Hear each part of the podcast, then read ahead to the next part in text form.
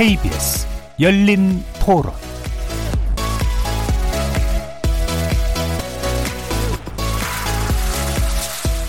안녕하십니까.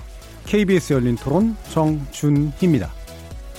일본은 뭐 당연히 개선이 돼야 되겠죠. 그런데 과거사 문제가 아직 해결이 잘 안 되고 있고 기본적으로 미국은 우방국이기도 하면서 군사적으로나 경제적으로나 중국은 당연히 또 경제적으로 큰 마켓이잖아요. 그래서 실리를 추구하면서 적당히 양보할 건 양보를 해야 될 것 같아요. 개선은 필요하다고 보는데 아, 일본이 그렇게 사과도 안 하고 이런 상태에서는 우리도 강하게 나가야 되지 않을까 생각합니다. 뭐 우리가 뭐 쓸 수 있는 카드가 많지는 않아 보이긴 하는데 끌려갈 필요는 없다고 생각합니다. 일본이 잘못한 거는 인정을 해야 되고 그게 이제 이루어지면 자연적으로 개선이 될 것 같은데 겉에만 이렇게 하려고 하다 보니까 개선이 잘 안 된다고 해야 되나? 한일 관계에서는 뭐 옛날에 뭐 억압받고 뭐 그걸 자꾸 생각해서는 안 되는 거고 우리 젊은 세대들이 잘 살 수 있는 기틀을 만들어야지 미국 중국 서로의 입장에서 자국의 이익을 위해 서로 싸우고 그러는 거라고 저는 생각을 하고요 어느 한쪽을 치우치지 않고 중심을 잡고 있으면 좋을 것 같아요.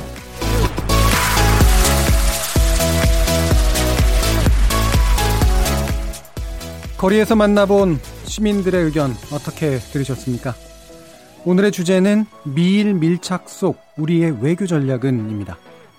최근 트럼프 미 대통령이 일본을 방문해서 아베 총리와 삼시세끼를 함께하고 골프도 치고 역대 미국 대통령 사상 처음으로 스모 경기도 보고 일본 자위대 함정에도 올랐습니다.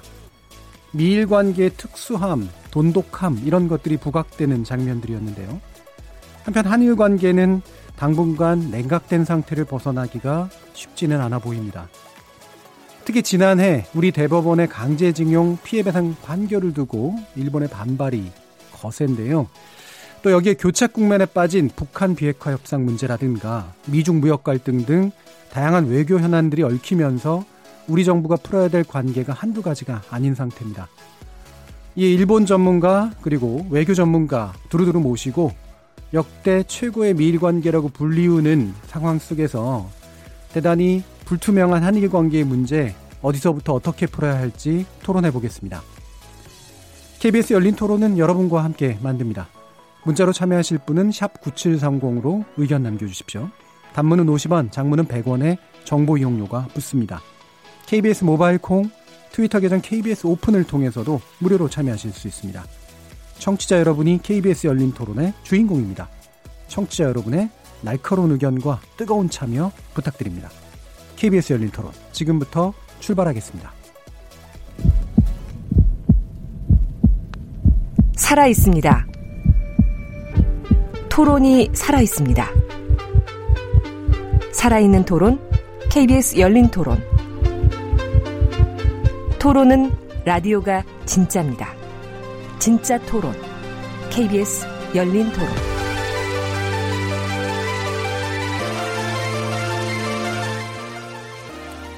오늘 토론은 일본통, 외교통으로 불리시는 네 분과 함께 합니다. 뭐 일본 대 미국의 대결인 것 같기도 하고요. 뭐 아니면 다른 관계인 것 같기도 하고요. 평소와는 좀 다른 그런 그 어떤 배, 배열이라고 볼 수가 있는데요. 일단은 이제 독도 지킴이 라고 또 부르시기 불리시기도 합니다. 우리 호사카 유지 세종대 교양학부 교수님 모셨습니다. 네, 안녕하십니까. 자 그리고 국가안보실 정책자문위원으로도 활동하셨고요. 양기호 성공회대 일본어학과 교수 나오셨습니다. 네, 안녕하십니까. 자 그리고 조진구 경남대 극동문제연구소 교수님도 나오셨습니다. 반갑습니다. 그리고 신범철 아산정책연구원 안보통일센터장도 나오셨습니다. 예, 반갑습니다. 이 시간은 영상으로도 함께 하실 수 있습니다. 유튜브에 들어가셔서 KBS 1라디오를 검색하시면 지금 바로 저희들이 토론하는 모습 보실 수 있습니다. 팟캐스트로도 들으실 수 있고요. 매일 새벽 1시에 재방송도 됩니다. 자, 이렇게 함께 할 방법 안내해 드렸고요. 오늘 토론 주제 미일 밀착 속 우리의 외교 전략은 본격적으로 시작해 보겠습니다. KBS 열린 토론. 자, 지금 이제 미일 관계부터 한번 짚어보려고 하는데요. 어, 서두에 좀 말씀드렸습니다만 좀 이례적인 모습들이 연출이 됐습니다. 그러니까 트럼프 대통령이 취임 이후 가장 자주 만나고 대한 외국 정상이 일본 아베 총리다라고 하는 얘기가 나오고 있고요. 어, 특히 요번에 이제 트럼프 대통령이 3박 4일 일정으로 일본을 방문해서 어, 식사도 여러 번 같이 하고 뭐 11시간 동안 함께 하면서 골프 회동도 하고 스모 경기 관람, 뭐 선술집 장면까지 연출이 됐고요. 아마도 아마 그 우리의 눈에는 가장 거슬린 것으로 보였던 게 일본 자유함에 오르는 그런 모습이 아니었던가 싶습니다. 그리고 심지어는 이제 일본해라고 하는 지리적 명칭까지도 언급하는 그런 일이 있었는데요. 어, 물론 이제 또 일각에서는 일본의 이런 태도가 이제 미국에 대한 어떤 환대 외교다, 일종의 구령 외교다라는 식의 비판도 없지는 않습니다만 어쨌든 상당한 공을 들였고 뭔가 연출되면서 성과가 있어 보이는 그런 모습도 나타나고 있는 건 사실입니다. 과연 어떤 상태일까 한번 짚어보려고 하는데요. 먼저 양규 교수님께 여쭤야 될 것 같습니다. 네, 그렇습니다. 이제 이번 역시 그 미일 그 동맹의 강고함, 아베 수상과 트럼프 대통령 간의 인적인 그런 그 개인적인 유대감 이런 것들이 상당히 이제 잘 드러난 부분이었는데요. 역시 이제 그 어, 미국으로서는 그 나루히토 일왕의 즉위 이후에 처음으로 맞이하는 국빈 외국 선임 아닙니까? 그런 점에서는 미일 동맹이 굉장히 강고하다. 아, 음. 이것이 아주 그 일본에게 귀축이고 이것은 그 일왕이 바뀌었지만 어, 전혀 변함이 없다는 것을 잘 보여주는 하나의 사례였다고 봅니다. 음. 특히 이제 일본에서는 7월 말쯤에 이제 참여 선거가 있지 않습니까? 음. 네, 그러다 보니까 이제 예, 적어도 지금 미 간의 쟁점이 되고 있는 그러니까 시장 개방의 문제가 있거든요. 지금 매년 680억 달러 정도 미국에서는 대일 무역 적자를 안고 있습니다. 네, 그러다 보니까 이제 트럼프 대통령은 예. 어, 일본의 농산물 시장을 개방하라는 것이 이제 그동안 음. 요구이고 만약에 이것이 제대로 시행되지 않는다면 그 6개월 이내에 예, 제대로 어떤 성과가 나오지 않으면 일본 자동차에 대해서 관세를 부과하겠다 라는 예. 이제 으름장을 놓고 있거든요. 근데 그런 점에서는 이제 어떤 그 하나의 어떤 메시지일 수도 있고 또 일본 측으로서는 일단은 이제 회담 결과를 보게 되면 어 일단 그 참여 선거 이후에 8월 중에 예, 일본의 회담을 기다리겠다라는 식의 예, 그런 그 답변을 음. 했습니다. 예. 그런 점에서는 미국도 나름대로 어떤 그 성과를 거두었고 일본 측도 가장 중요한 쟁점인 이 그 무역 분쟁 문제를 일단은 8월 말 성, 참여 선거 이후로 넘김으로써 음. 일본 국내 유권자들 특히 이제 농업 수산업에 종사하는 유권자들의 지지를 예, 얻어내는데 나름대로 예. 성공한 게 아닌가 하는 점에서는 음. 하나의 미일 양국에서 하나의 윈이 있었다고 예. 봅니다. 예. 어, 일단은 뭐 아주 단순하게 말하자면 일본은 참여연 선거라고 하는 국내 정치적 요소가 분명히 있었고 동시에 이제 그 전에 무역 분쟁 문제를 굳이 어, 다루지 않고 넘어가는 하지만 장기적으로는 이제 미국은 그 부분에 있어서 뭔가 이렇게 교두보를 얻는 이런 정도의 관계가 좀 있었던 것 같은데요. 호사카 유지 교수님은 또 이 부분에 대해서 어떻게 예, 보시나요? 저도 그 양기호 교수님하고 비슷하게 봤는데요. 어, 특히 미국에서 어, 그 미국의 논수산물 음. 어, 이것을 그 개방하라라는 어, 그러한 압력이 상당히 고세게 일어나고 있었습니다. 예. 어, 그래서 어, 그 아베 수상하고 트럼프 대통령의 회담 그 2, 3일 전에 실무자 회의에서도 결렬을 했습니다. 예. 어, 그, 어, 거기 미국이 이, 그 TTP 협상에서 예, 예. 빠졌기 때문에 음. 에, 지금 그 어, 다른 데서 일본으로 들어가는 논수산물보다 미국의 논수산물이 관세율이 높은 곳입니다. 예. 그래서 일본 쪽에서는 일단 어, 그 PPT 이 기준 촌도는 어, 내려 내릴 수 있다 관세를 음, 음. 이런 식으로 이야기를 했지만 어, 트럼프 쪽에서는 어, 관세 철폐를 요구하고 있는 것입니다. 예. 어, 이것은 굉장히 일본에서는 음. 어, 문제가 있는 부분이고요. 예. 어 그리고 지금 그 어, 미국 쪽에서는 어, 미중 무역 어, 전쟁으로 네, 그렇죠. 어, 그래서 어, 그 어, 미국의 농산물이 이 중국으로 들어갈 때 음. 관세가 굉장히 높아졌습니다. 예. 그래서 실질적으로 지금 피해가 발생하고 음. 있는 것입니다. 음. 위스콘신 주에서는 어, 그 그러한 미중 무역 그 전쟁으로 망한 농가도 나타나기 음. 시작했습니다. 예. 그래서 그것을 만회하여서 어, 미국의 농가 의 표를 음. 어, 또 트럼프 대통령 자체가 얻어야 하는 것입니다. 예. 어, 그러기 위해서 어, 상대를 일본에 이번에 맞춘 거거든요. 음. 그러나 어, 그런 것을 그 트럼프가 계속 이야기를 하게 되면 음. 어, 상당히 이, 그 지금 말씀하셨지만 7월 말에 예. 자면 선거의 영향이 아주 큽니다. 예. 그래서 아베 전예 입장에서는 일단 트럼프의 말을 음. 그 어, 조절하는 음. 입장에서 계속 밀착 그 음. 수행을 음. 한 것입니다. 예, 예, 예. 그냥 반대한 게 아닙니다. 음. 어, 그래서 어, 하루에 뭐 계속 몇 시간이나 말 못하게 어, 막 막고 예, 있었던 말을 못하게 계속 그 예. 돌아다녔어요. 그런데 에, 그 아베 총리가 모르는 사이에 트위터를 또 어, 그 날렸습니다. 미국 쪽에. 8월쯤에는 좋은 예. 결과가 있을 것이다라는 것은 벌써 미리학을 했다라는 음. 이야기를 그 미국 예. 쪽에 보여준 것입니다. 이것은 어 그러니까 어그 미국은 지금 대통령 선거 근면으로 다 들어가는 것입니다. 예. 아, 이런 부분을 고려하여서 음. 아무리 아베 신조가 아, 자신의 입을 맞는다 하더라도 음. 기본적인 메시지는 내야 되는 것이 트럼프의 입장이었기 때문에 예. 그곳은 이번에 아베 신조 일본 총리의 입장을 상당히 약하게 음. 만든 것입니다. 예. 한국에서는 미로르 외교였다고 하지만 절대 그렇지 않습니다. 음. 이런 부분이 정확하게 분석되어 있지 않고 한국에서만 미 미로르 외교라고 음. 어, 그 보도를 하고 있어가지고 예. 저는 상당히 이상하게 예. 예. 느끼는 것입니다. 예. 아, 그리고 어, 그 트위터로 한 것뿐만이 아니라 아, 미일 정상회담 에서도 8월에 좋은 소식이 있을 것이다. 라고 어, 트럼프가 이야기를 해버렸습니다. 그때 아베 신조 일본 총리의 표정이 굉장히 안 좋게 됐습니다. 예. 이런 부분들은 미국이나 일본 내에서는 오히려 어, 이번에 미일 회담의 분석 기사로 음. 상당히 많이 나와 있는데 음. 한국에서는 미로르 외교로 나와 있어서 음. 어, 상당히 좀 의아하게 저 음. 느끼는 부분입니다. 그러니까 일본 언론도 그런 걸 짚고 있고 미국 언론도 사실 예, 그런 걸 짚고 있는데 정작 예. 한국에선 사실은 이제 예. 되게 좋게만 보이고 있다. 예. 그런 말씀이시죠. 그럼 지금 이제 말씀을 들어보면 겉으로는 일단은 이제 아베 총리가 뭔가를 얻어낸 것 같지만 사실은 이렇게 빚을 남기고 있는 거잖아요. 좀 크게 돌아올 빚인 어떤 상태인 것 같은데 신범철 센터 어, 센터님께서는 이 부분 어떻게 또 미국의 관점에서 보면 예. 어떨까요? 트럼프 대통령하고 정상회담을 하면요 다 압박을 받아요. 예. 그렇기 때문에 그게 지금 일본만 그런 압박을 받는 게 아니고 우리 문재인 대통령께서도 트럼프 대통령과 정상회담을 하면 정상회담의 상당 부분을 우리가 원하는 이야기보다 트럼프 음. 대통령이 원하는 이야기를 많이 하겠죠. 예. 그럼에도 불구하고 이런 정상회담을 통해서 관리를 해나가는 게 또 어떻게 보면은 초강대국 미국의 대통령을 관리하는 하나의 외교 수단이다. 음. 그런 점에서 일본도 환대를 했다고 생각합니다.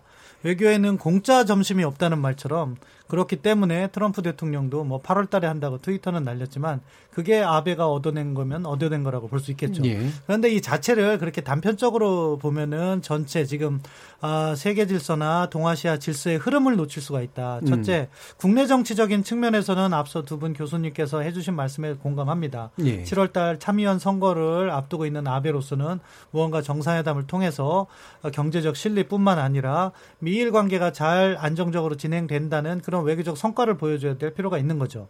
하지만 다른 각도에서 국제 정치적인 측면을 보면은 지금 미국이나 일본이나 같은 생각을 하고 있는 거예요. 그것은 무엇이냐? 부상하고 있는 중국을 견제해야 된다. 예. 그 부분에 있어서 전략적 이해관계가 일치하고 음. 그 부분에 있어서 협력을 강화하는 방안으로 나감으로 해서 양측이 모두 만족감을 얻을 수가 있는 거죠. 음. 그렇기 때문에 현재 미국과 일본이 대중국 전략이 일치하고 그것을 통해서 어떻게 보면은 중국의 도전을 물리쳐 나가려 한다. 예. 그 점을 우리가 또 함께 봐야 된다고 생각합니다. 음. 그렇죠. 각각 미국이나 일본의 국내 정치적 요소의 윈윈뿐만이 아니라 사실은 공동의 적이라고 지금 볼 수 있는 이제 중국을 봉쇄하기 위한 면에서는 확실히 두 정상이 일치하고 있는 면이 있다는 지적이시잖아요. 어, 같은 부분에 대해서 조진규 교수님 어떻게 보시나요? 예, 저도 뭐 세 분 말씀하신 거에 전적으로 공감을 합니다. 예. 다만 이제 하나 어, 뭐 형식적인 측면에서 본다면 음. 첫 번째 레이와 시대가 아, 예. 아, 열리고 첫 번째 국빈 방문이었다. 아, 1989년 1월달에 지금 아, 천황의 할아버지죠, 일왕의 할아버지죠. 어, 갑자기 이제 서거를 하고 어, 아버지가 취임을 이제 즉위를 했는데 그때는 선택의 여지가 없었습니다. 예. 그때 아프리카의 짐바브웨 음. 대통령이 이, 국빈 방문을 했어요. 음. 그런데 이번에는 아, 다행히 이, 생존해 있는 가운데 즉위 퇴위하고 즉위를 했기 때문에 어떤 나라를 맞이할 것이냐 음. 국빈으로서 일본한테는 가장 중요한 아, 문제이기도 합니다. 그런 의미에서 본다면 일본한테 미국만큼 중요한 나라는 없다. 네. 트럼프의 에, 트럼프가 아니었다 하더라도 음. 어, 미국의 대통령이 누구라도 어, 국빈 방문 대상 국가의 1순위였다 하는 거는 부정할 수 없는 것 같아요. 또 하나 생각해야 할 거는 그렇다면 미국한테 일본 어떤 존재냐. 예. 아베 총리는 그런 말을 했습니다. 미일 동맹에 관해서 가장 세계에서 어, 발전된 좋은 동맹이다. 미국한테는 영국 미영의 동맹 앵글로색슨이죠. 그렇죠. 영미 특수관계. 예. 예. 이런 특수한 관계를 제외한 나머지 국가 음. 중에서 가장 중요한 음. 국가가 일본이라는 데는 어, 일반 국민이나 전문가들 사이 별로 이론이 없을 것 같아요. 그런 예. 의미에서 새로운 어, 시대가 열린 만큼 음. 아, 거기에 부응하는 모습을 보여주는 것도 어, 음.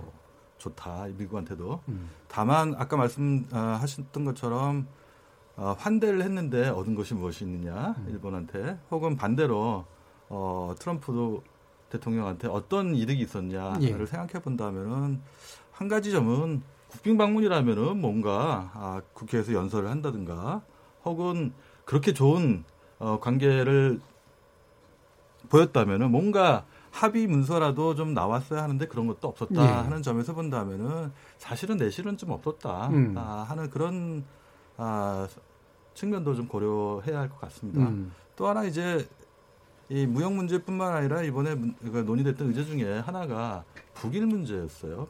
북한의 예. 핵 문제였고 또 하나 이란 문제였는데 과연 음. 이게 아, 일본한테 음. 어떤 아, 의미가 있는가 하는 것도 조금 곱씹어 볼 필요가 있다 하는 생각이 듭니다. 예.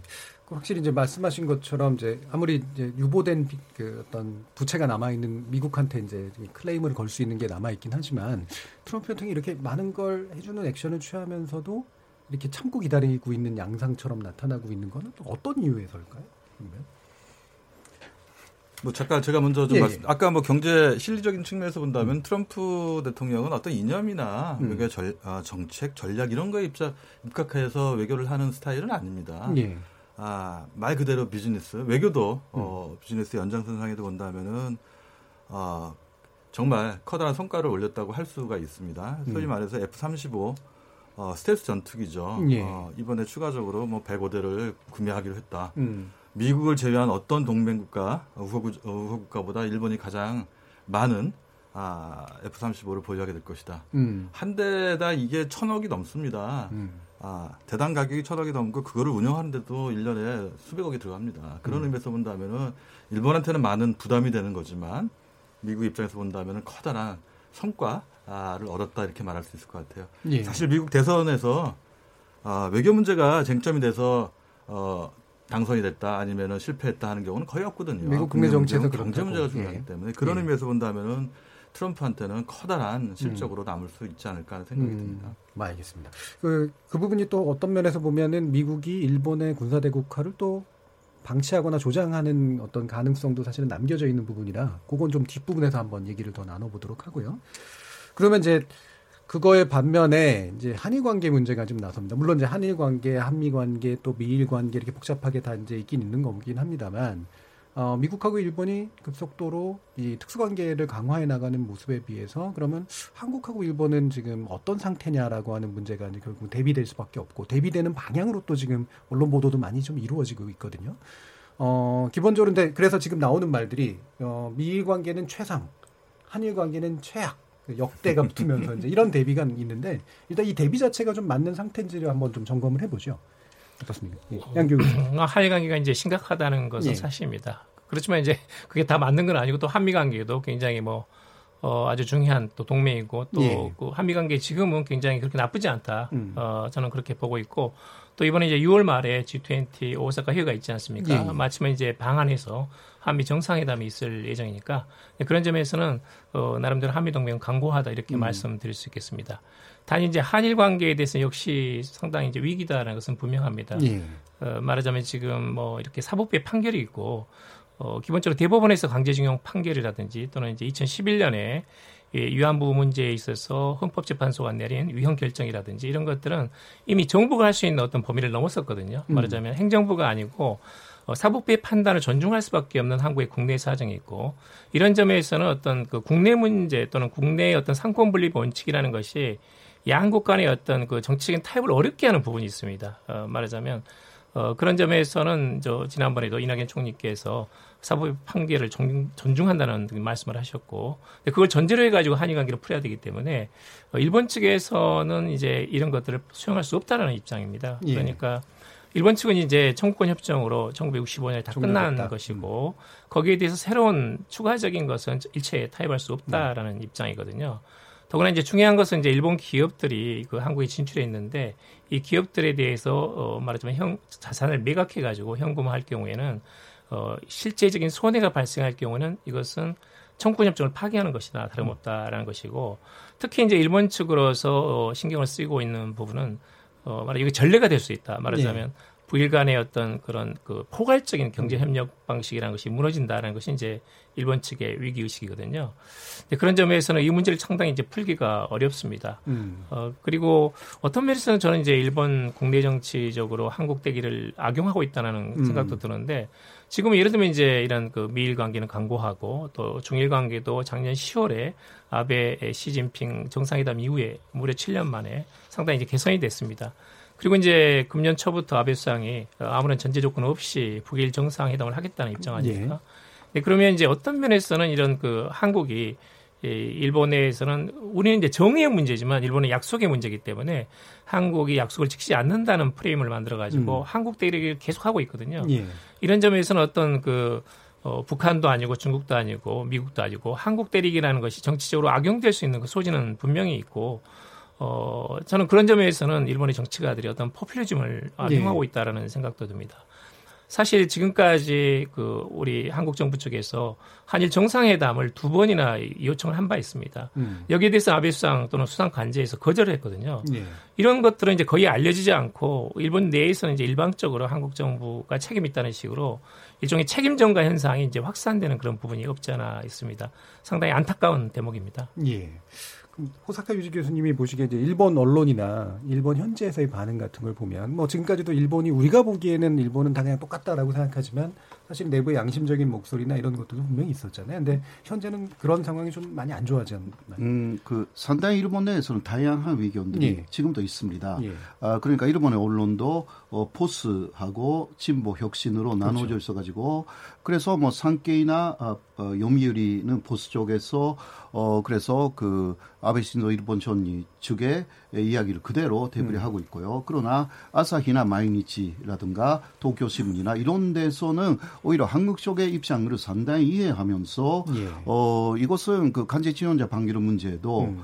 어, 그 11년에 일본 정부가 어, 그 개인 정무권은 소멸되지 않았다라는 음. 입장을 표명하기도 했습니다. 예. 이런 이야기를 계속 어, 그쪽에서도 내보내고 있고요. 예. 어, 그거는 한국 이상으로 음. 일본에서 그런 이야기들이 많이 나오고 있는 것입니다. 예. 어, 그리고 또, 어, 그 한일 어, 기본조약, 어, 그리고 정무권 협정, 어, 특히 정무권 협정에서는 어, 그 국민들의 에, 모든 종무권이 재존적으로 어, 해결되었다. 이러한 문구가 있기는 합니다. 예, 예. 그러나 국제법으로 볼 때 개인의 종무권이라는 것이 소멸되지 않는 성격의 것이기 때문에 일본 정부는 단지 그것을 잘 알고 있어서 음. 어, 그 법률 144조라는 근대법을 또 예. 같이 만들었습니다. 그 근내법으로 한국인의 개인 정무권이 소멸되었다라는 근내법을 만들어서 사실 그 근내법에 걸려가지고 일본에 가서 위안부 피해자 할머니 음. 분들이나 어, 그 간제 지원자 어, 그를 간제 지형으로 당한 분들이라든가 그런 분들이 일본의 법원에서는 마지막에 예. 일본의 예. 그러한 큰내법에 걸려서 계속 기각된 것입니다. 예. 그러나 한국에서는 그러한 큰내법이 없는 거죠. 예. 어, 그런 부분에서 볼 때 법적으로 봐도 일본 측이 예, 뭔가 한국이 배신하여서 어 65년도에 종무공 협정을 파기한다라든가 이런 것 자체가 프로파간다로밖에 볼 수가 없는 부분들이 상당히 많고 어 그리고 일본의 법조계 상당히 많은 부분에서 어 그리고 어 일본의 에, 변호사 협회라든가 예. 어, 콘식 선명으로 한국이 옳다고 예. 이런 식으로 이야기를 하고 있는 부분들이 있는데 예. 에, 이런 부분들이 오히려 더 일본 내에서 음. 이야기가 많 고요. 그리고 보통 사람들은 코니까지 상세하게는 모릅니다. 네. 한국을 좋아하는 사람들은 변함없이 한국을 좋아하고요. 음. 어, 젊은 사람들은 지금 케이팝 에 요르강하고 있는 사실이 있습니다. 예.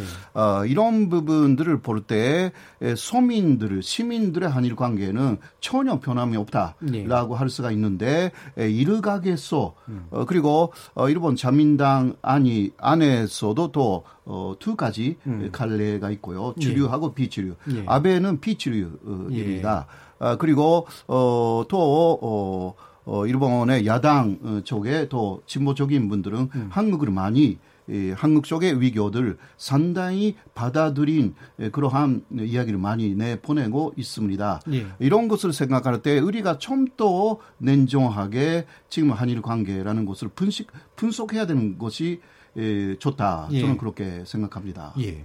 지금 그렇지 않아도 이제 고도, 고노다로 일본 외무상이 강제균용 배상 판결에 대한 해결책을 제시할 책임이 문재인 대통령에 있다. 이제 이런 식의 발언을 했어요. 그러니까 사실은 이제 엄밀히 말하면 이제 한국 사법부의 판단에 대해서 행정부가 해결해라. 이제 이런 식의 얘기를 한 셈인데 이렇게까지 이제 나오고 있는 것이 뭔가 뭐 자기 국내 정치 이익이 되는지는 모르겠습니다만 국제적인 시각에서 볼 때 어떻습니까? 뭐 일본의 아까 우리 호소카 교수님께서 잘 말씀해 주셨는데 한국이 약속을 위반하는 것처럼 네. 그러니까 65년 청구권 협정에 포함됐는데 그것이 한국 정부가 말을 바꾼 거다. 일본에서 가장 요즘 한국 정부를 비난하기 위해서 하는 것이 늘 꼴대를 옮긴다 이런 식으로 음. 하는데 음. 사실 그런 건 과도한 측면이 있다고 봅니다. 이것은 네. 그 당시에도 합의가 안 된 거죠. 이 그러니까 강제징용의 문제를 보면은요. 이게 그 뿌리는 어디? 식민지 지배를 합법적으로 볼 것인가 불법적인 것으로 볼 것인가부터 이견이 갈렸던 거예요. 그렇기 예. 때문에 사법적 심사에 판단이 됐을 때 한국 정부가 한국 그 사법 법원에서 한국 법원이 그것 자체를 수용할 수가 없는 거죠. 그렇기 때문에 우리 법원의 판결은 어쩔 수가 없는 것이고 또 법원의 판결에 대해서 우리 정부가 이것을 갖다가 또 어떻게 할 수도 없는 것이 대한민국의 상권 분립의 현실입니다. 예. 아, 그렇기 때문에 일본의 그러한 압박은 외교적 압박 수단이기 위한 그런 행보라고 보는 것이 맞고요. 해법 자체는 그렇다고 해서 뭐 그것과 무관하게 만들 수는 없는 건 음. 아니지만 그 자체를 우리가 너무 수용해 줄 수는 없다고 생각합니다. 예. 아, 그리고 한일 관계 전반으로 해서 어려운 왜 어려운가를 한번 다시 음. 짚어볼 필요가 있는 있는데 앞서 두 분 교수님께서 잘 말씀해 주셨는데 아, 뭐 정치권의 포퓰리즘이라든가 그런 부분을 지적해 주셨는데 이게 그럼 왜 포퓰리즘이 통하느냐 음. 그거를 갖다가 그렇죠. 우리가 살펴볼 네. 필요가 있는 거예요. 그건 뭐냐 이제 일본도 세대가 많이 바뀌었다는 거예요. 음. 그러니까 아베 총리만 해도 그 전범 세대는 자기의 할아버지죠. 예, 예. 아베 총리도 이제 60이 넘었습니다. 지금 음. 일본을 사는 사람들의 주류는 그 전범 세대가 자기 할아버지도 넘어서 이제 증조 할아버지 그렇게 음. 세대가 너무 차이가 나는 거예요. 그러니까 거기에다 대고 야 우리가 또 사과를 해야 되느냐 말이냐 음. 이런 식으로 하면 그게 먹힌다는 거죠. 음. 그것이 그 어떻게 보면 일본 사회에 변화되는 그러한 흐름이 저는 한일 관계의 가장 위협적인 부분이다 그렇게 생각하고요. 이것을 갖다가 우리가 어떻게 조율해 나가면서 바꿔야 되느냐 음. 거기에 이제 외교적 해법을 모아야 되는 게 있고 예. 그럼에도 불구하고 또 한일 관계가 최악이냐 전 아니라고 생각해요. 왜 음. 그러냐 작년에 한국 분들이 일본을 750만 명이나 방문했다고 해요. 예. 역대 최대라고 하더라고요. 그런 부분을 고려하면은 지금 오히려 정치권과 외교적인 갈등은 심화되고 있지만 음. 물밑에서의 교류 자체는 뭐 아까 후속가 교수님께서도 일본에서 한류가 아직도 다시 어, 인기를 얻고 있다고 하니까 그런 부분이 우리가 이제 기회 요인이고 풀어가야 될 과제다. 따라서 정리하면은 정치 외교적으로는 갈등을 겪고 있고 이것은 쉽게 풀리지 않을 부분이지만 희망은 결국 민간 교류에서부터 찾을 수 있다. 음. 그리고 그것을 갖다가 잘 해법을 만들어냈을 때 우리는 충분히 미래를 밝은 미래를 만들어갈 수 있다고 생각합니다. 예. 지금 이제 그 일본 정부가 또 얘기했는 게 이제 국제사법재판소의 제소 검토다. 근데 이거는 한국 정부로서는 받을 수 없는 안으로 이제 판단이 되는데 이 이야기들도 계속하는 것도 역시 그냥 외교적 수사로 봐야 되는 건가요?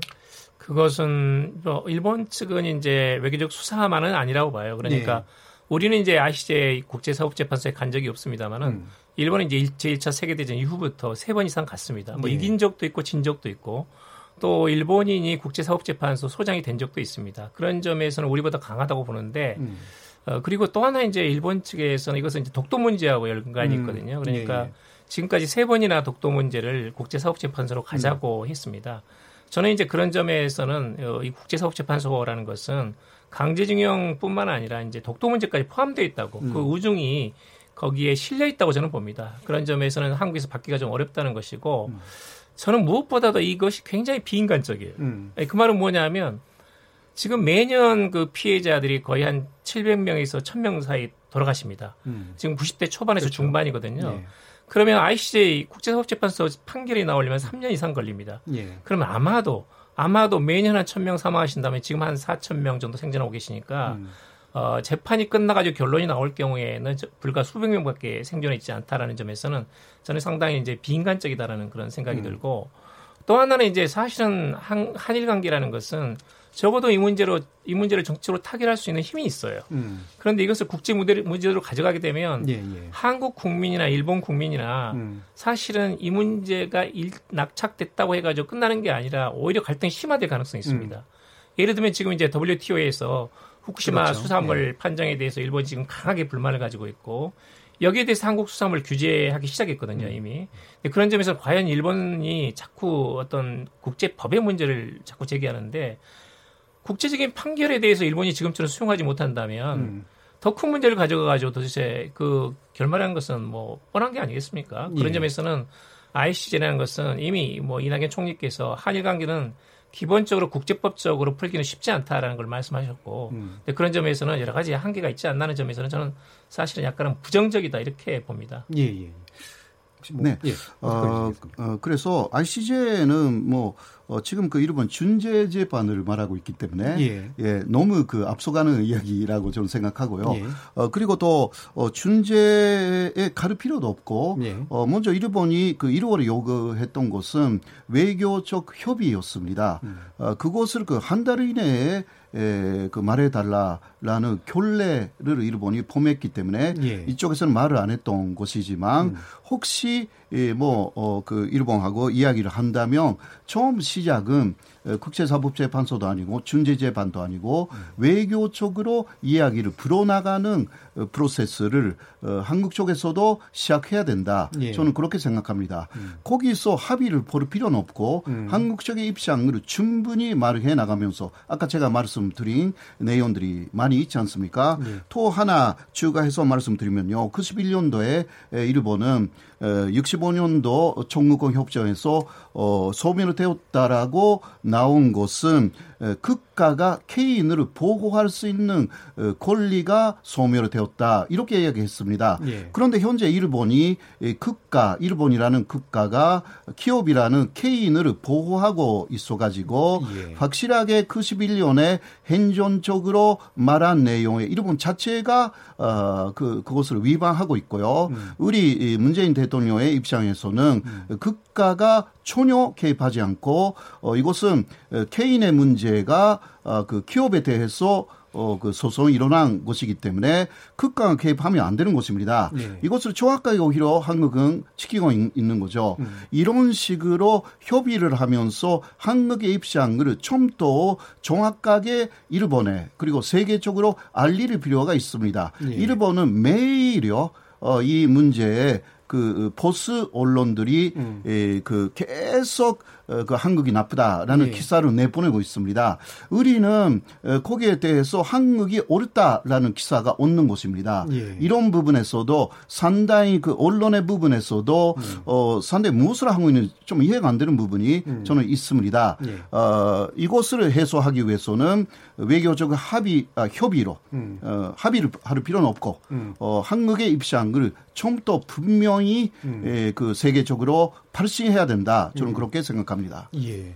그 지금 한, 한국 언론의 보통 이제 보도의 양상들을 보면 어, 약간 모호한 모습들이 보이는데 한일 관계가 경색된 것 자체가 상당히 심각한 문제로 인식이 되고 따라서 한국 정부가 좀 그래도 좀 이렇게 다르게 좀 해야 되는 거 아니냐라는 그런 분위기가 많이 나오고 있는 건 사실이에요. 근데 이게 이런 태도가 나오는 원인들은 어디에 있다고 보시나요? 그 허석가 교수님 네. 말씀하신 것처럼 한국 정부가 좀 더 명확하게 입장을 네. 밝혔더라면은 좋았는데 음. 일본 입장에서는 한국 정부가 음. 방관하고 있다, 방치하고 있다, 음. 어떻게 할 것이냐고 물어도 대응을 하지 않았다 하는 예. 거거든요.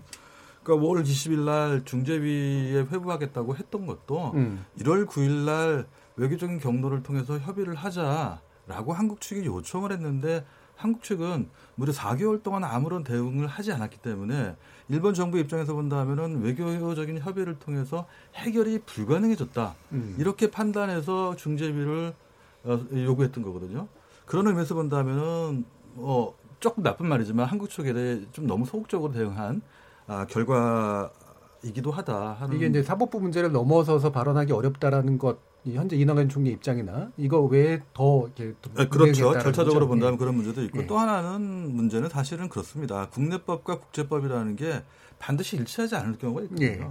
그럴 경우에 상당히 해결하기가 어렵습니다. 음. 일본의 경우는 행정부의 입장을 사법부가 아, 지지를 하고 있어요. 예. 근데 한국의 경우는 이제까지는 큰 문제가 되지 않았는데 음. 지난 아, 지난해 10월에 대법원 판결로 인해서 기존의 한국 정부가 취했던 스탠스하고 전혀 다른 입장을 예. 천명했기 때문에 우리 정부로서는 사법부 입장을 존중할 수밖에 없다. 아, 이렇게 될 수밖에 없는 거거든요. 조금 전에 양기호 교수님 그 정치적인 타결이라는 말씀을 하셨는데 그렇기 때문에 정치적인 측면에서 각 양국의 지도자가 음.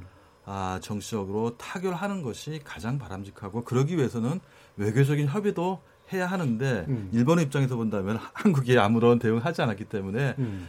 말 그대로 법적인 측면에서 본다면 청구권 협정에 규정되어 있는 대로 음. 외교적인 경로를 통해서 해결하고 할 수 없다고 판단했기 때문에 중재위를 구성하자고 요구를 했던 거고 만약에 한국이 또 이에 응하지 않는다면은 더 이상 할 수 없다는 거죠. 그 다음에는 아, 국제사법재판소 ICJ로밖에 갈 수가 없다 음. 하는 게 일본 측의 기 본적인 입장이고 이와 관련해서 흥미로운 거는 일본 국민들도 상당히 많이 지지를 하고 있다는 거예요. 일본 이런 일본, 일본 정부의 입장을. 입장은. 네. 작년 11월 9일부터 3일 동안 일본의 NHK라는 공영방송이 있지 예. 않습니까? 예. 거기서 여론조사를 했어요. 한국의 대법원 판결에 대해서 어떻게 생각하냐 그랬더니 납득할 수 있다라고 어, 대답했던 사람은 2%밖에 안 돼요. 예. 납득할 수 없다고 어, 대답한 사람이 69%. 10명 중에 7명의 일본 국민들은 한국 대법원 판결에 납득하지 못하고 있다는 거거든요. 예. 또 하나 그러면 앞으로 어떻게 해야 되냐? 한국 정부가 적절하게 대응하지 않았을 때 어떻게 할 것이냐, 어떻게 해야 하냐. 국제사법재판소에 제소해야 한다가 56%였어요. 예. 그러니까 일본 정부 입장에서 본다면은 한국 정부가 대응하지 않은 거에 대한 아, 반론이기도 하고 또 하나 일본 국민들이 원하는 거를 일본 정부가 하고 있다 하는 측에서 본다면 측면에서 본다면은 정당화할 수 있는 그런 가능성도 있어요. 그러니까 단순히 우리의 입장에서 본다면 정치적으로 이용했다, 포퓰리즘이다 이렇게 비판만 할 수 없는 음. 측면이 있다 하는 생각이 듭니다. 그래서 예. 저도 어, 우리 정부가 뭐가 가능하고 뭐가 가능하지 않다. 외교적인 경로를 통해서 명확하게 입장을 발표하고 또 우리 국민들한테 이런 부분들은 이렇게 에, 밖에 할 수가 없습니다. 혹은 이렇게 좀 했으면 좋겠습니다 하는 그것도 설명을 좀 했으면 좋겠다. 예. 하는 게 예, 제 개인적인 예. 그 희망입니다. 그러니까 지금 이제 약간 사뭇 한국 정부의 대응에 대한 사뭇 다른 지금 이제 입장이 좀 나온 셈이에요. 이 부분에 대해서 양 교수님 좀 하시고 싶은 예, 뭐 이제 외교부의 입장은 나와 있는데요. 그러니까 예. 이것은 이제 사법부의 판결이 있기 때문에 거기에 따라 가지고 일본 기업들이 배상해야 된다. 음. 그러면 끝나는 문제다라는 것이 이제 한국 외교부의 기본적인 입장입니다. 예. 그런데 이제 일본 측에서 이 중재위원회를 자꾸 이야기를 하고 있는데 이건 좀 사실 저는 좀 문제가 있습니다. 왜냐하면 어, 일본 내에서 한 9년 정도 법정에서 싸웠고 그리고 어, 한국에서 10년 이상 싸웠습니다. 이게 뭐 거의 20년 동안 이제 법정 소송이 전개된 건데 예, 그리고 나서 최종적으로 한국 대법원에서 작년 10월 30날 10월 말에 이렇게 판결을 내린 거거든요. 이 음. 부분에 대해서는 옹고가 있고 피고가 있고 옹고는 이제 피해자하고 지원 그, 그 말하자면 시민단체이고 피고는 일본 기업이 아닙니까? 그럼 원고 피고가 있어가지고 19년간 싸워왔으면 그 결과를 받아야 되는 게 저는 정상이라고 보고요. 아니 제가 그래서 일본 사람들 물어봅니다. 당신들 스모판에서 빨리 끝나면 3초면 끝나는데 음. 19년간 스모판에서 싸웠는데 패자가 받지 않겠다 이 결과를 한다면 당신도 납득할 수 있느냐? 음. 저는 그 점을 좀 말씀드리고 싶고 그다음에 또 하나 이제 중재위원회 문제점이 있습니다. 이것은 원래 이 중재위원회라는 것은 청구권 협정에 의거한 건데 음. 청구권 협정에서는 아까 이제 신범철 박사님 말씀하신 대로 한국과 일본이 해석이 달랐거든요. 그러니까 네. 1910년은 기본적으로 국제법상 일본은 합법이었다고 보는 것이고 우리는 불법이었다고 하는 겁니다. 그러니까 그건 이제 전제 자체가 서로 다른 겁니다. 음. 그 안에서 이제 봉합된 청구권 협정이거든요. 예. 그런데 이번에 작년 말에 나왔던 한국의 대법원 판결이라는 것은 철저하게 1910년에 예, 한일 강제 병합은 불법이고 따라서 여기에서 불법 상태 하에서 가혹행위로 피해받은 사람들에게 옹, 옹고에 대해서 일본 기업들이 말하자면 정신적 위자료를 보상을 지불하라는 것입니다. 근데 그런 점에서는 저는 이제 원래 그 토대 자체가 다르다. 그렇기 때문에 중지인을 가져간다고 해서 어, 문제가 해결될 건 아니고 아마 중재위원회가 열리면 초반부터 아마 결렬될 가능성이 크다. 예. 왜냐하면 저쪽은 합법이라고 그러고 우리는 불법이기 때문에 그럴 경우에는 65년의 청구권 협정이 합법인가 불법인가를 따지는 먼저 그 과정 자체가 있어야 된다는 것이 이제 저의 생각입니다.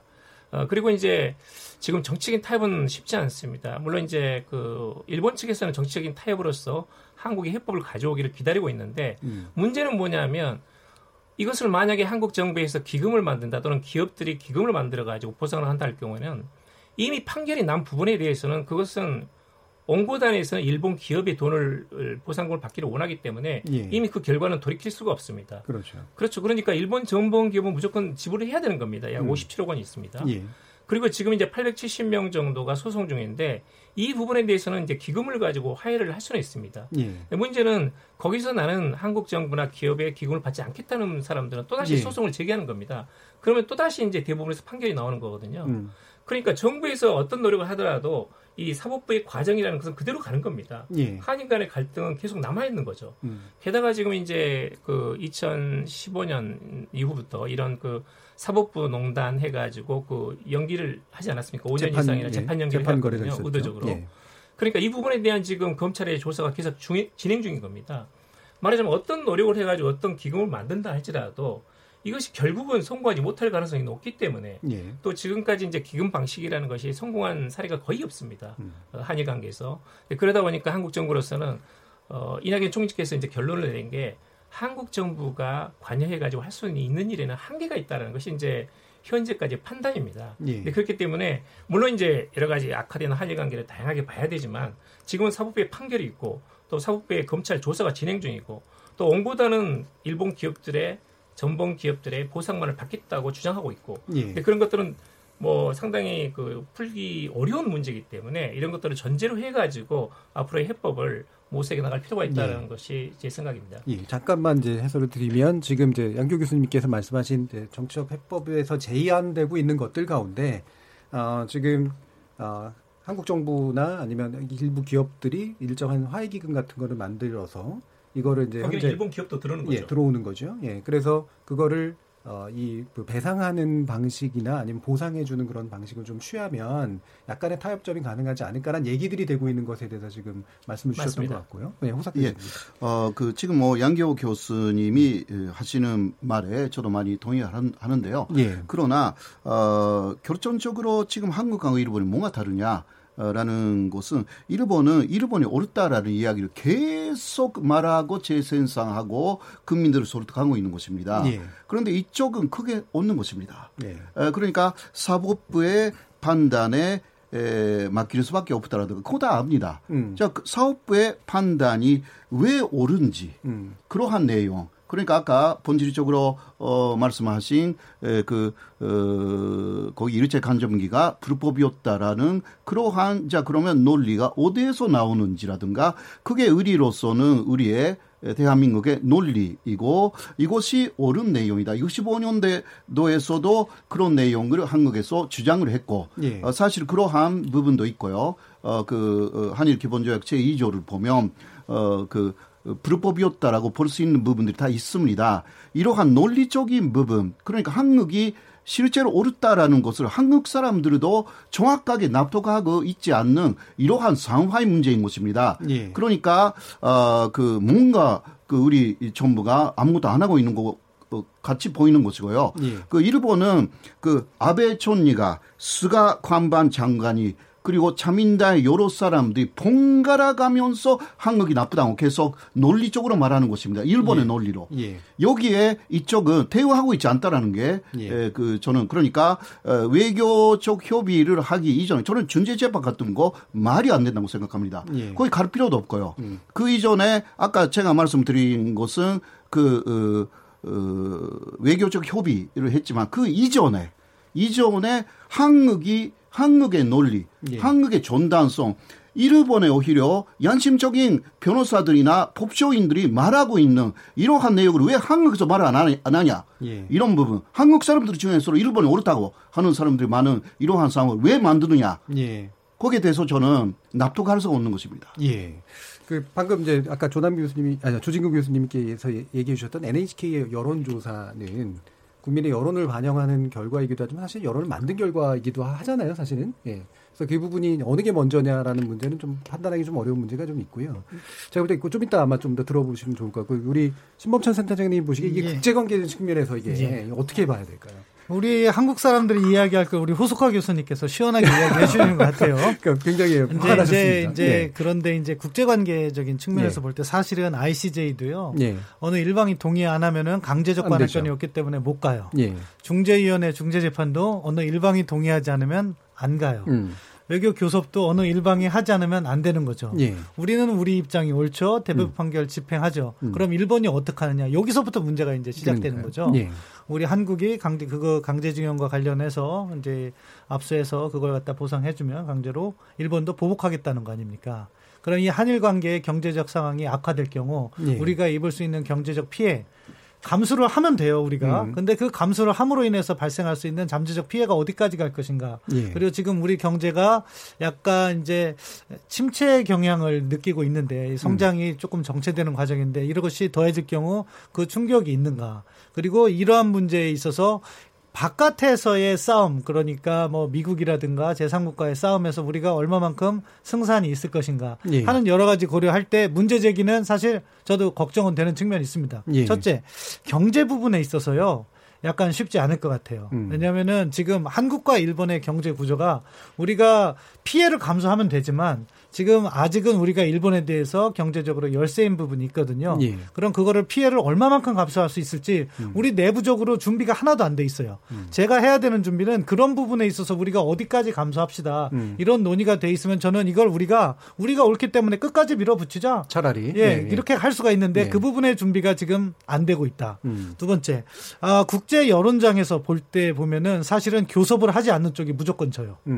음. 왜냐하면은 뭔가 그쪽에 꿀리는 게 있으니까 피하는 거지 예. 이런 현상이 나타난단 말이에요. 그러니까 우리도 교섭에 임한다는 모습을 보여야 된다고 생각해요. 예. 이두 측면에서 우리 정부가 사실은 조금 더 셈법을 적극적으로 가져갈 필요가 있다고 생각해요. 예. 아, 총리께서 뭐 할 수 있는 일이 없다? 아 이거 이렇게 하시면 안 됩니다. 음. 뭔가 할 수 있는 게 있어야 되고 그게 봐서 그 두 가지 관점에서 우리가 셈법이 불리하다고 작동하면은 그때 일부 학자들이 이야기하고 있는 재단이라든가 제3의 대안을 꺼내야 되는 거죠. 거죠. 예. 그러한 체계적인 준비가 지금 정부가 잘 되고 있느냐? 저는 아직은 약간 부족하다고 생각해요. 그러니까 음. 우리가 정말 이거 역사 문제로 밀고 나가자. 음. 10억 달러, 20억 달러 손해를 보더라도 밀고 나가자. 그렇게 하면 그렇게 가야 된다. 예. 그것이 아니라면은 재단이라는 방법으로 갈 때 어떠한 모양을 갖춰서 갈 것이냐. 거기에서 우리가 갑자기 입장을 바꾸면 국격의 훼손이 옵니다. 그렇기 때문에 그 부분도 조심할 게 있어요. 예. 자칫하면 일본에 끌려가는 모습을 만들어선 안 되는 거죠. 음. 따라서 이러한 준비는 우리가 체계적으로 해놓고 그때 필요할 때 우리의 카드를 꺼내는 것이 필요한데 예. 그 부분에서 약간 부족하다. 그 예. 점은 제가 아쉽다고 지적하겠습니다. 예. 그럼 여기서 약간 한번 정리하고 좀 갈 필요가 있을 것 같아서요. 예, 좀 말씀을 들어보니까 결국에는 뭐다 뭐 똑같은 말씀은 아니지만 한국 정부가 어쨌든 해야 될 일은 있는 거고 그게 예를 들면 우리가 옳고 그름의 문제를 떠나서 국제관계라고 하는 건 또 힘의 논리라든가 손해를 보는 문제, 그걸 버틸 수 있는 문제가 작동을 하기 때문에 그래서 만약에 정말로 옳고 그름 우리의 입장으로 밀고 가려면 국민들에게도 이 정도의 어떤 손해까지 감수하면서까지 한번 밀어봅시다 하던가 그렇지 않다면 우리의 입장을 밝히면서 동시에 다른 방식의 어쩔 수 없는 해법들을 도모하든가라는 식의 뭔가 좀 그림이 좀 명확하게 좀 나올 필요 있고 준비가 될 필요가 있다. 이렇게 일단은 얘기할 수 있는 것 같고요. 그 구체적인 해법에 관련된 문제는 좀 뒤에서 좀 더 한번 말씀을 나눠보시고 어, 일단은 어, 시민들의 의견을 한번 또 들어보도록 하겠습니다. 정희진 문자 캐스터. 네, 안녕하십니까. 문자캐스터 정희진입니다. 미일 밀착 속 우리의 외교 전략은에 대해 청취자 여러분이 보내주신 문자 소개해드리겠습니다. 콩 아이디 이응비읍 이응님. 호사카 교수님 말씀처럼 우리 정부는 조급한 마음가짐을 가질 필요가 없다고 생각합니다. 일본의 억지 주장, 무례한 태도에 굳이 맞춰줄 필요가 없습니다. 휴대전화 뒷번호 1187님. 과거사를 제대로 풀지 못했기 때문에 지금까지 이런 겁니다. 이번 기회에 제대로 매듭져야 합니다. 강제징용 배상 판결에 우리 정부 입장을 요구하는 건 일본의 무례입니다. 들어줘야 할 이유가 없습니다. 7050님. 희망은 민간 교류에 있다는 패널의 말에 공감합니다. 가깝고도 먼 나라 일본이지만 정치로 풀 건 풀고 여행이나 문화 교류는 계속돼야 하니까요. 언론이 너무 위기론 조장하지 마세요. 0522님, 지금이야말로 실리 외교, 이걸 기억해야 할 때가 아닌가 싶습니다.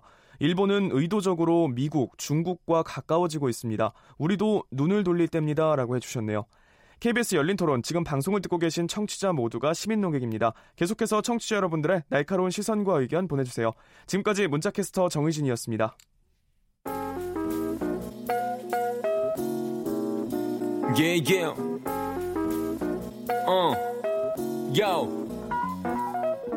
무엇이든 묻고 진심으로 듣고 마음으로 통하는 여기가 열린 토론 레디오가 진짜 진짜 토론 KBS 열린 토론 KBS 열린 토론 미일 밀착 속 우리의 외교 전략은 이라는 주제로 호사카 유지 세종대 교수, 양기호 성공회대 교수, 조진구 경남대 국동문제연구소 교수, 신범철 아산정책연구원 안보통일센터장 이렇게 네 분과 함께하고 있습니다.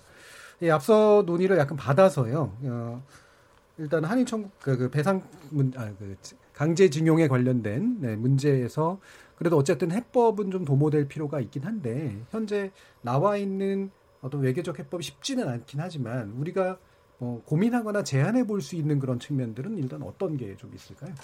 음, 지금 이제 사실은 이 문제는 이제 작년부터 많이 정부에서 테스크포스를 만들어 가지고 예. 준비를 해왔습니다. 어, 작년 봄부터 많은 준비를 해온 걸로 알고 있고 또 여러 가지 사안을 이제 검토를 하고 있습니다. 근데 이제 우선 당장 그 이 문제에 대해 한국 정부에서 해법을 내기가 쉽지 않다는 것이 지금까지의 결론입니다. 단 이제 4월 들어가지고 어 일본 내에서 여러 가지 여기에 대한 불만 같은 것이 있고 사실 이제 그동안 어, 국회라든지 또는 여러 가지 외교 당국 차원에서는 여러 가지 많은 논의가 있었습니다. 또 이 문제를 둘러싸고 어떻게 풀어나갈 것인가에 대해서는 한일 간의 어떤 지식인 또는 전문가들 간의 많은 의견 교환이 있었거든요. 근데 그런 점에서는 이제 한국 정부도 많은 고민을 하고 있는 것은 분명하고 특히 이제 그 지난 4월부터는 이 청와대에서 직접 이 온고단 특히 시민단체 지원단하고 의견 교환을 하고 있는 걸로 알고 있습니다. 예. 네, 그런 점에서는 이게 사, 이 사안 자체에 대해서 상당히 쉽지 않다 또는 이제 이 문제를 풀어나가야겠다라는 것이 어떤 청와대나 외교부나 이제 그 총리실에서 공감대가 저는 형성되어 있다고 보고요. 어, 아마 어, 여러 가지 고민 과정에서 어, 뭔가 좀 창조적인 제3의 어떤 새로운 해법이 나올 것을 기대를 하고 있습니다.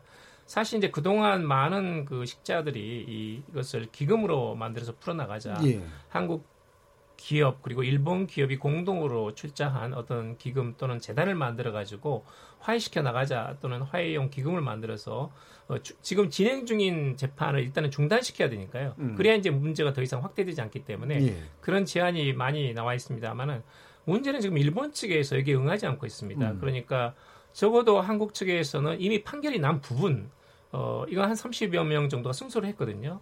어, 그리고 이제 미쓰비시 중공업, 신일철 죽음 같은 데서 배상을 예. 해야 됩니다. 이게 이제 금액으로 따지면 한 57억 원 정도 되거든요. 음. 그런데 이 부분도 지금 일본에서는 일체 그, 그 갚을 수 없다. 여기까지 포함해 가지고 한국이 완전히 알아서 책임져라는 것이 이제 일본 측의 입장이거든요. 예. 근데 그것은 사실은 문제를 푸는데 전혀 도움이 되지 않습니다. 음. 어, 그러니까 어, 그런 점에서 일본 측도 좀 양보를 해야 된다 보고 또 사실 지금까지 일본 정부는 어떤 식의 이야기를 했냐면 화해용 기금까지도 절대 일본 기업이 내서는 안 된다는 이제 비공식적인 입장이 있었거든요. 예. 말하자면 일본 정부가 일본 기업에 대해서 상당한 압력이 있었다라는 그런 주장이 많습니다. 어, 그런데 이제 예, 작년 하반기에 특히 이제 11월 이후에는 일본 정부에서 만약에 한국 정부가 어떤 기금을 만들고 여기에 어떤 그 피해자가 응한다면 음. 일본 정부도 일본 기업이 그 기금을 만드는데 참여하는 것을 방해하지는 않겠다. 예. 여기까지는 지금 상호 양해가 된 상태였기 때문에 예.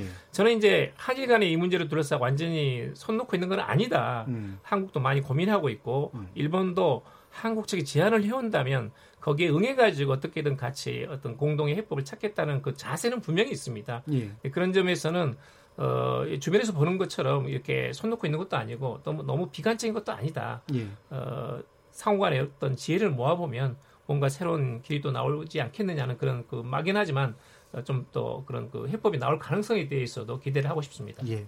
사실 뭐 해법에 관련해서 더 많은 얘기를 나누고 싶긴 합니다만 또 다른 문제가 좀 있어서요.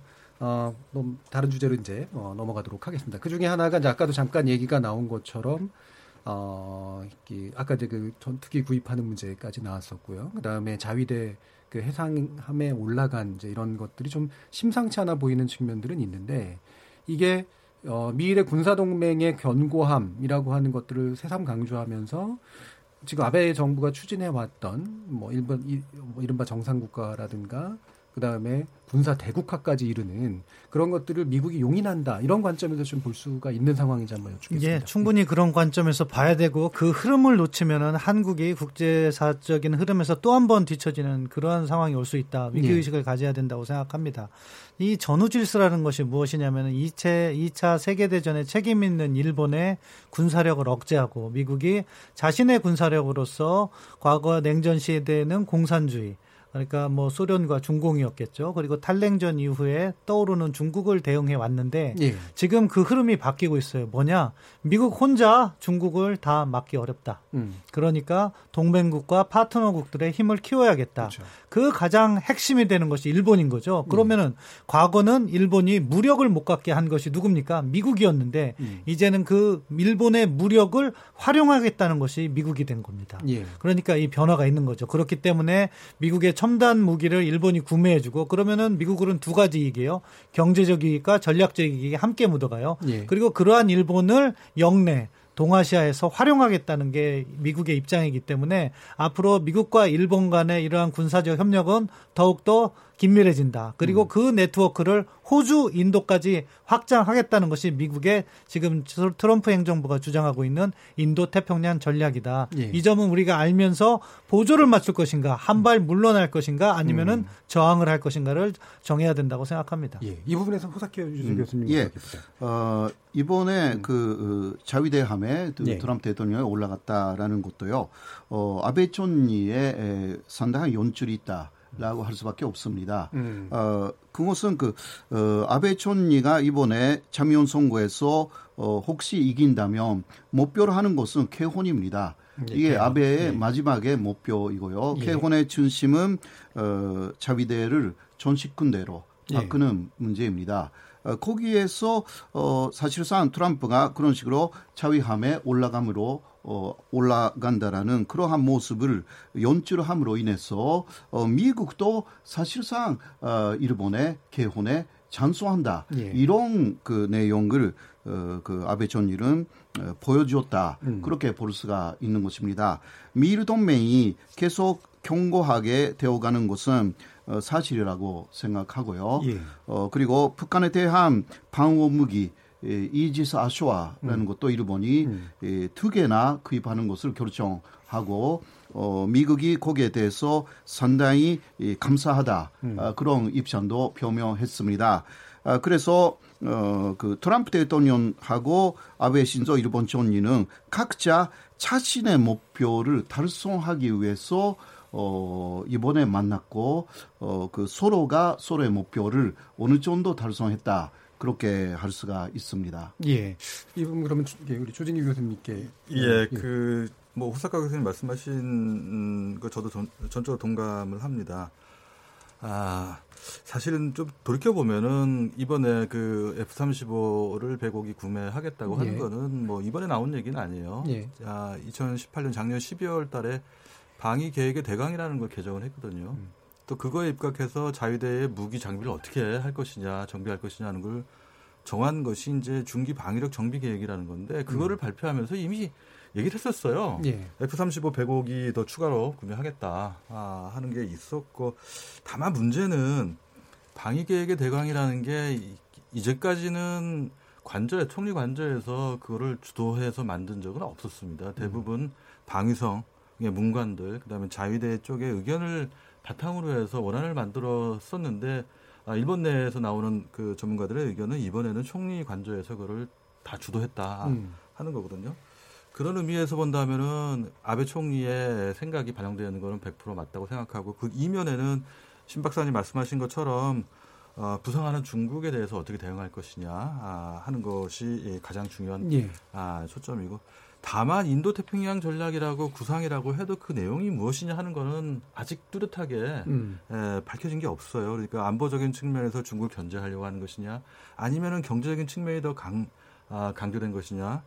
아, 어쨌든 간에 그런 아, 차이는 있지만 그럼에도 불구하고 어, 이번 그 두 정상이 보여줬던 그 퍼포먼스는 그 음. 자체는 많은 국제사회에서 어, 미일 동맹이라는 게 정말 경고하구나 하는 거를 내배에 보여줬다 하는 거. 그리고 그 배가 호위함인데요. 어, 호위함인데 항모로 개조를 하게 에, 작년에 결정을 했거든요. 예. 어, 그런 의미에서 본다면은 항모로 개조하면은 무엇을 어떻게 쓸 건가 하는 게 있어야 하는데 아직까지 그게 명확하게 일본 내에서는 정해진 게 없다는 예. 거예요. 또 하나 지금 아까 호사카 교수님께서 말씀하신 대로 헌법을 개정하는 문제하고 연관돼 있을 뿐만 아니라 전후 일본의 방위 정치의 기본은 전수방위라는 거거든요. 전수방위의 원칙이 어긋납니다. 예를 들면은 외부로부터 침략에 대응할 수 있는 정도의 방위력을 보유하면 된다라고 예. 하는 건데 항모라는 거는 거기에 공격적인 기능을 다분히 갖고 있거든요. 예. 그렇다면은 기존에 이제까지 취해왔던 일본 정부의 입장과 다르다 하는 측면이 있고 어 그렇다면은 밖에 주변국의 입장에서 본다면은 어 뭐 국제 정치학에서 말하는 위협이라는 건 상대적인 거거든요. 이게 일본에서는 이게 방어적인 차원에서 목적이라고 하고 호사카 선생님 말씀하신 것처럼 이지 Aegis Ashore라는 것도 어 이게 방어적인 순수하게 방어적인 거라고 하지만은 주변 국가에서는 반드시 그렇게 볼 수, 예. 보지 않는 거거든요. 뭐 지금 미국과 러, 아 일본과 러시아 사이에 two plus two가 있었는데 러시아가 당장 거기 항의를 했습니다. 투 플러스 예. 이지스 어쇼에 대해서 어, 그런 의미에서 일본의 방위력을 증강하는 게 주변 국가의 관계에서 혹시 군비 증강을 어, 가져오는 그런 뭐 의도하지 않은 어, 결과를 초래하게 되면은 오히려 주변국 정세에 악영향을 미칠 수 있고 반대로 일본의 입장에서 본다면 일본의 안보가 강화되는 것이 아니라 국제 정치에서 말하는 딜레마죠, security 예. 딜레마죠. 안보를 약화시킬 수 있는 그런 아 것도 가질 수 있다 하는 측면에서 본다면은 조금 주변 국가 입장에서 본다면은 좀 불쾌한 측면이 없지 예. 않아 있다 하는 게 제 생각입니다. 예. 신병철 센터장님께 여쭐 텐데 우리는 사실 한국 입장에서 보면 결국 북핵 문제 해결을 통한 동북아 질서의 어떤 평화라고 하는 것들이 지금까지 줄곧 이 정부가 추진해 온 건데 이 과정에서 나타나는 지금 이 현상은 이 외교 문제 이런 국제 정치적인 문제를 해결하는 데서 더 어떤 장애들이 불러일으킬 것 같으세요? 아무래도 영내 경쟁이 치열하다 보면은 예. 북핵 문제를 풀어가기 위한 협력이 떨어지는 것이 협력의 그렇죠. 동력이 떨어지겠죠. 후순위로 밀릴 가능성이 그렇죠. 이게 어떻게 보면은 판 자체의 크기가 다르다고 봐야 될것 예. 같아요. 예. 우리가 북핵 문제를 볼 때 우리의 시각에서는 이것이 한반도 문제잖아요. 음. 근데 지금 한반도 판의 문제가 아니라 동아시아 전체 판이 움직이고 있기 때문에 우리가 북핵 문제에 중점을 두고 풀어나가기가 좀 어려워지는 상황이 있다. 예. 그렇지만 또 이것을 너무 우리가 어떻게 보면은 현실과 떨어지게 너무 크게 걱정할 필요는 없다고 봅니다. 음. 일본의 군사 대국화 이야기하고 있잖아요. 근데 지금과 같은 어, 국방비 인상률이면은요. 2030년 이전에 우리가 일본보다 국방비를 더 쓰게 돼요. 예. 그러니까 너무 그런 부분에 있어서 음. 우리가 어떻게 전략적 행보를 가져가고 우리가 음. 원하는 목표를 달성하기 위해서 미국과 일본과 어떻게 협력하고 중국을 끌어들일까 이런 구상을 큰 틀에서 해나가는 것이 더 좋다. 하나만 중점으로 볼 때 일본만 놓고 보면 보면 일본의 군사력이 증강돼 아 이거 복잡한 문제고 우리한테 커다란 위협 같지만 우리가 그 흐름 속에서 이해한다면 미국도 어느 정도 수용하는 부분이고 그렇기 때문에 우리가 그것을 막을 수도 없는 거고 그렇다면은 우리는 이 과정에서 어떠한 역할을 할 것이냐 미중 세력 대결에서 일본은 미국에 완전히 밀착했습니다. 그렇다면 우리는 일본처럼 밀착하는 것이 좋으냐 아니면 일본보다는 한 발 떨어져서 밀착하는 것이 좋으냐 저는 한 발 떨어지는 게 필요하다고 생각하고 예. 그럼 그 범위 내에서 북한 핵 문제에 대해서 미국과 일본의 협력, 중국의 협력을 어느 정도까지 우리가 견인할 수 있느냐. 음. 그리고 그 정도 협력 수준으로 북한을 지금 당장 변화시킬 수 있을 것이냐 아니면은 10년, 20년 이 문제를 길게 가져가면서 풀어야 되느냐. 이런 순위의 우선순위가 결정돼야지 우리의 대외 전략이 체계적으로 진행되는데 지금 약간 그 부분에 톱니바퀴가 잘 맞아 음. 들어가지 음. 않고 있는 모습이 있어서 좀 안타깝습니다. 예, 알겠습니다. 뭐 이 부분도 더 많은 중요한 이슈긴 합니다만 어, 일단 이 정도 정도까지 한번 토론을 마치고요. 그럼 마무리 토론으로 이제 이어가도록 하겠습니다. 그래서 지금 현재 꼬인 한일 관계의 문제라든가 이런 것들의 해법들을 방금 말씀처럼 뭔가 체계적으로 풀어나갈 때 있어서 제일 중요하다고 생각하시는 그런 부분들을 한 번씩 한번 얘기 들어보겠습니다. 양기호 교수님.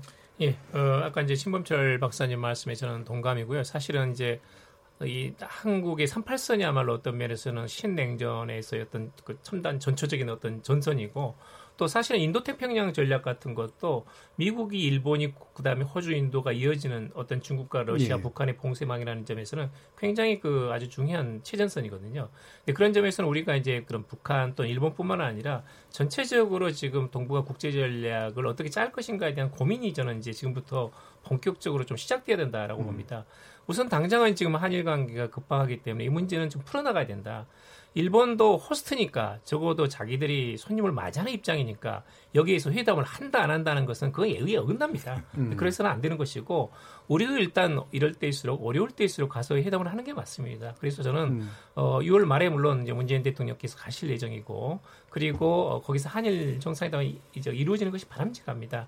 단 거기에는 여러 가지 이제 좀 정책이나 어떤 준비가 필요하니까 그런 점에서는 저는 만약에 이제 우리 정부가 상당히 고민이 된다면 어, 우리 정부에서 민간위원회를 만들어 가지고 어떤 해법을 도 출하고 그것을 네. 존중하는 방안을 검토하겠다는 정도의 어떤 그 제안을 일본 측이 하고 어, 그리고 일본이 이걸 수용하면서 정상회담으로 끌고 가는 것이 저는 바람직하다고 봅니다. 예. 저는 장기적으로 본다면 역시 65년 체제 청구협정이 지금 이 시점에서 어떻게 해석돼야 될 것인가에 대해서는 한일 양국 입장차가 있기 때문에 이것을 먼저 한일 민간 공동위원회를 만들어 가지고 이 문제를 먼저 논의하는 것이 필요하다라는 음. 생각입니다. 알겠습니다. 조진국 교수님. 예, 저는 가장 우려스러웠던 게 이제 일본은 한국을 생각하지 않게 됐다.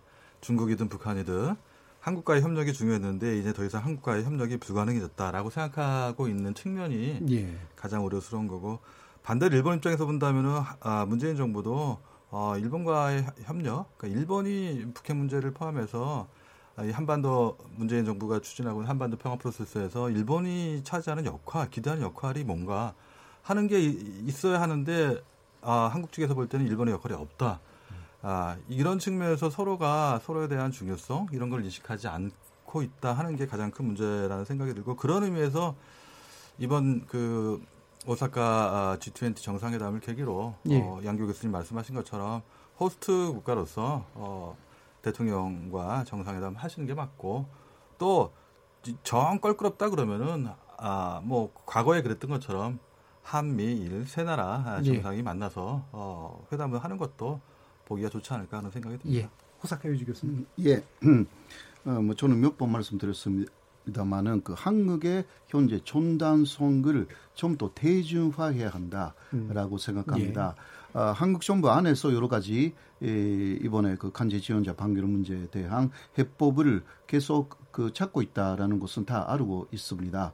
그러나 어, 그거하고 별도로 어, 한국의 입장이 에, 전당하다라는 그러한 어, 여론전이 대단히 중요합니다. 어, 거기에 지명 그 일본 국민들의 예. 그러한 뭐라고 할까 신뢰도 많이 잃어버리게 되는 것입니다. 예. 일본 국민들이 어 한국이 말하고 있는 게 옳다라는 인식을 가져야만이 더 민주주의이기 때문에 일본 정부의 입장도 바꿀 수가 있는 것입니다. 예.